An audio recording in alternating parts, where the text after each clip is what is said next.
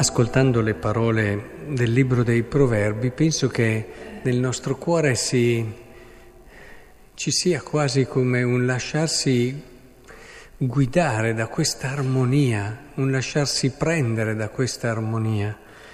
È, è bella, è bello sentire immaginarsi di poter vivere così. Se c'è qualcuno che ha bisogno, non dirgli mai ripassa, te lo darò domani se tu possiedi ciò che ti chiede. Non tramare il male contro il prossimo mentre egli dimora fiducioso presso di te. Non litigare senza motivo con nessuno se non ti ha fatto nulla di male. Non invidiare l'uomo violento, non irritarti, eccetera.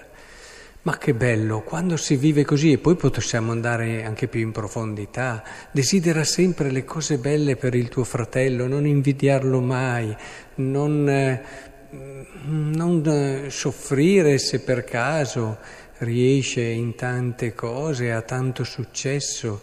E cerca di aiutarlo togliendoti del tuo e sacrificando il tuo per far felice lui gioisci più delle sue gioie che delle tue, insomma potremmo andare avanti.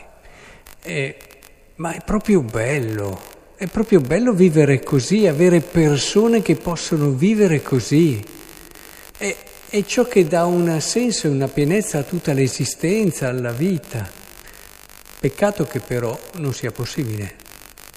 Non è possibile vivere così, senza quella che è un'azione della grazia. Perché è vero che magari ci sono alcune persone tra di noi, miti, che dicono vabbè io non farò mai del male a qualcuno, piuttosto ci perdo io, rinuncio io.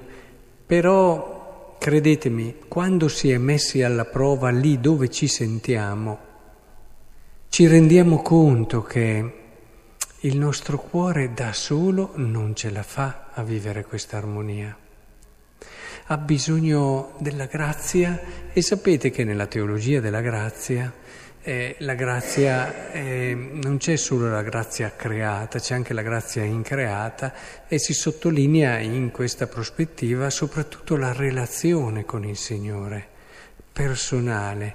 Ed è questo che poi genera il frutto della grazia creata come espressione di questa relazione. Ora, se entriamo in questa prospettiva ci rendiamo conto che è proprio la relazione con Lui, viva, vera, profonda, estremamente concreta, che ci permette di avere quella libertà di cuore che ci fa vedere gli altri sempre con questi occhi semplici e positivi, anche chi ti fa del male, anche chi trova gusto a farti del male, trova in chi ha questa relazione con Cristo così sincera, viva, piena, uno sguardo che è di accoglienza, di pietà, è uno sguardo di amore.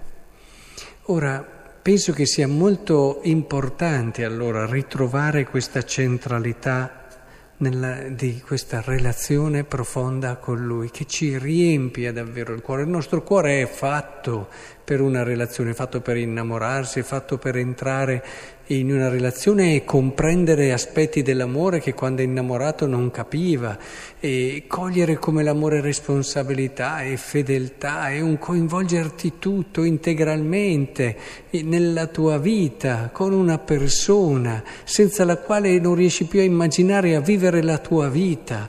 E, ed è questo quello a cui siamo chiamati per la fede, non riducete la fede a una serie di verità da credere.